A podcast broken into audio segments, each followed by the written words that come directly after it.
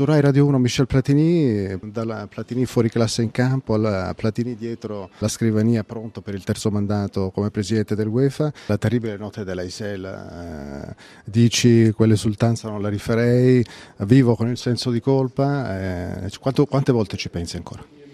Quando me ne parlate voi perché ho tante cose da fare altro, ma è una cosa, sì, questa, questa notte, questa notte da dimenticare perché Beh, questa notte ha permesso anche eh, la FIFA, l'UEFA di creare dei, dei stadi moderni eh, con posti seduti, togliendo le, le, barriere. le, barriere. Dunque ha fatto, come tutti i drammi, ha fatto un'evoluzione del calcio.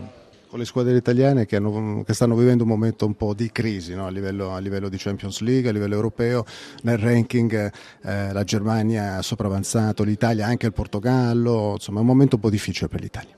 Ma voi avete il problema dei stadi, l'abbiamo sempre ripetuti, gli stadi portano delle, degli incassi che non avete perché gli stadi sono vecchi, per, per problemi di, uh, di, uh, di, sicurezza agli stadi ormai c'è poca gente dentro, dovete ritrovare il fatto di ritornare allo stadio in famiglia, portare un po' di denari e avere dei giocatori uh, stranieri che possono venire, perché se mi ricordo bene il tempo passato in Italia avevate avuto tutti i migliori giocatori del mondo, mondo in certe periodi, dove la gente andava allo stadio. Dunque ecco il problema di stadio è importantissimo per voi.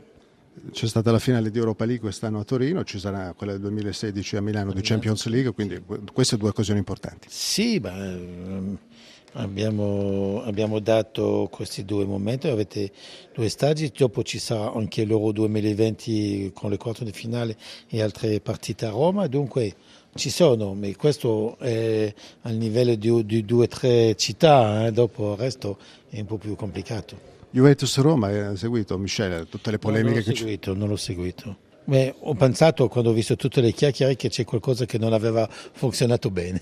L'arbitro ha ammesso anche eh, in un'intervista di aver gestito male, male, la partita. Ma l'arbitro ha ammesso che ha fatto dei errori, dunque non è l'arbitraggio in se stesso che è stato falso, è lui che non ha visto bene le cose. Questa è l'interpretazione. Io mi occupo dell'arbitraggio, io penso che un arbitraggio a 5 è molto bene perché può e se, può fare vedere tutto il campo quello che succede e abbiamo sei occhi al posto di due. Dunque è molto più importante e come il basketball, perché per la canestro ci sono tre arbitri per un piccolo campo. Dunque io sono totalmente contro un... No, la tecnologia. Contro le tecnologie, un fatto che, che romperà la fluidità della partita. Perché se dobbiamo prendere un fuorigioco può darsi 5 minuti prima c'era un fallo e il pallone non si era fermato nel, nel, nel frattempo. Dunque per me è, è, totalmente sbagliato e spero che l'International Board non, eh, come si dice... Non dia il via libero. Ecco, non dia via libero alla tecnologia. La FIFA però lo vuole e l'Italia è sentito disposto a fare da cavia con il presidente Tavecchio che si è proposto. Ma per forza si sono incontrati fra poco le due presidenti. A proposito di Tavecchio, c'è stata questa squalifica dell'UEFA, sei mesi, eh, sospensione meglio da tutte le attività delle commissioni, dagli eventi come il congresso ad esempio, il razzismo che poi è il vostro cavallo di battaglia da sempre, la UEFA per la tolleranza zero eh, contro il razzismo. Eh, a mente fredda cosa si sente di dire Presidente Platini? No, niente, Carlo lo conosco bene, è una brava persona che non è razzista per niente, e che ha fatto un sbaglio, ha detto una cosa non giusta, è stato punito normalmente dalle, dalle istanze. Io non ho da giudicare la disciplinaria dell'UEFA perché è totalmente indipendente Ecco appunto vedo con piacere Carlo e sa lui che, che è sbagliato lo, e dunque ecco è così, ha fatto un sbaglio, ha preso un po' di, di, di colpi sulle mani come, colpi. I come, i bambini, ma è giusto, è giusto così, non è, non è, non, lo conosciamo bene, è una brava persona. Riuscirà Platini, adesso che eh, ci sarà uh, il prossimo mandato anche a marzo, riuscirà a consegnare questa, questa Champions alla Juventus? E questo penso che non è fra le favoriti da Juve. Ma chissà, nel, nel, calcio tutto è possibile, siamo tutti uguali davanti a un pallone.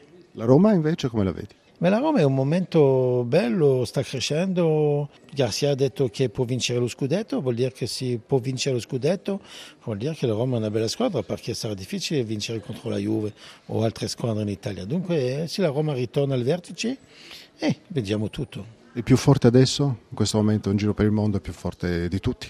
Il più forte calciatore è per un po' di anni passati, un po' di anni futuri e per il presente, penso Messi e Ronaldo sono i due più grandi giocatori. Verso la, il congresso di marzo, quali saranno i punti principali che esporrai È un poi? congresso elettivo, dunque ci saranno tutti i membri a, a eleggere, poi dopo abbiamo le stesse cose, abbiamo il lavoro sul match fixing, sulla xenofobia, tutti questi problemi che rompono le scatole al calcio, abbiamo tanti miliardi di, di, di, di be- di belle cose nel calcio e abbiamo qualche difetto, proviamo di, trovare i mezzi giusti per romperli. Invece Gagliani non è d'accordo sul nuovo ranking UEFA, no? Galliani, Adriano lo conosco bene, è sempre d'accordo su quello che va bene per, per il Milan.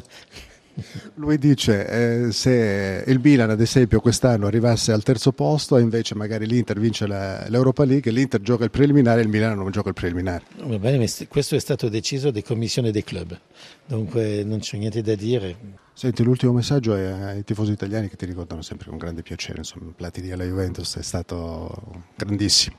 Beh, io direi che il calcio italiano sta passando un momento normale visto come la situazione, ma merita di avere qualcosa in più. E dunque so che sono innamorato del pallone, togliamo la violenza di, di, di, tutti gli stadi, ritroviamo una bella immagine del calcio italiano, ritroviamo dei club che possono vincere in Europa e che giocano bene in Italia. È quello tutto che vi auguro per il futuro.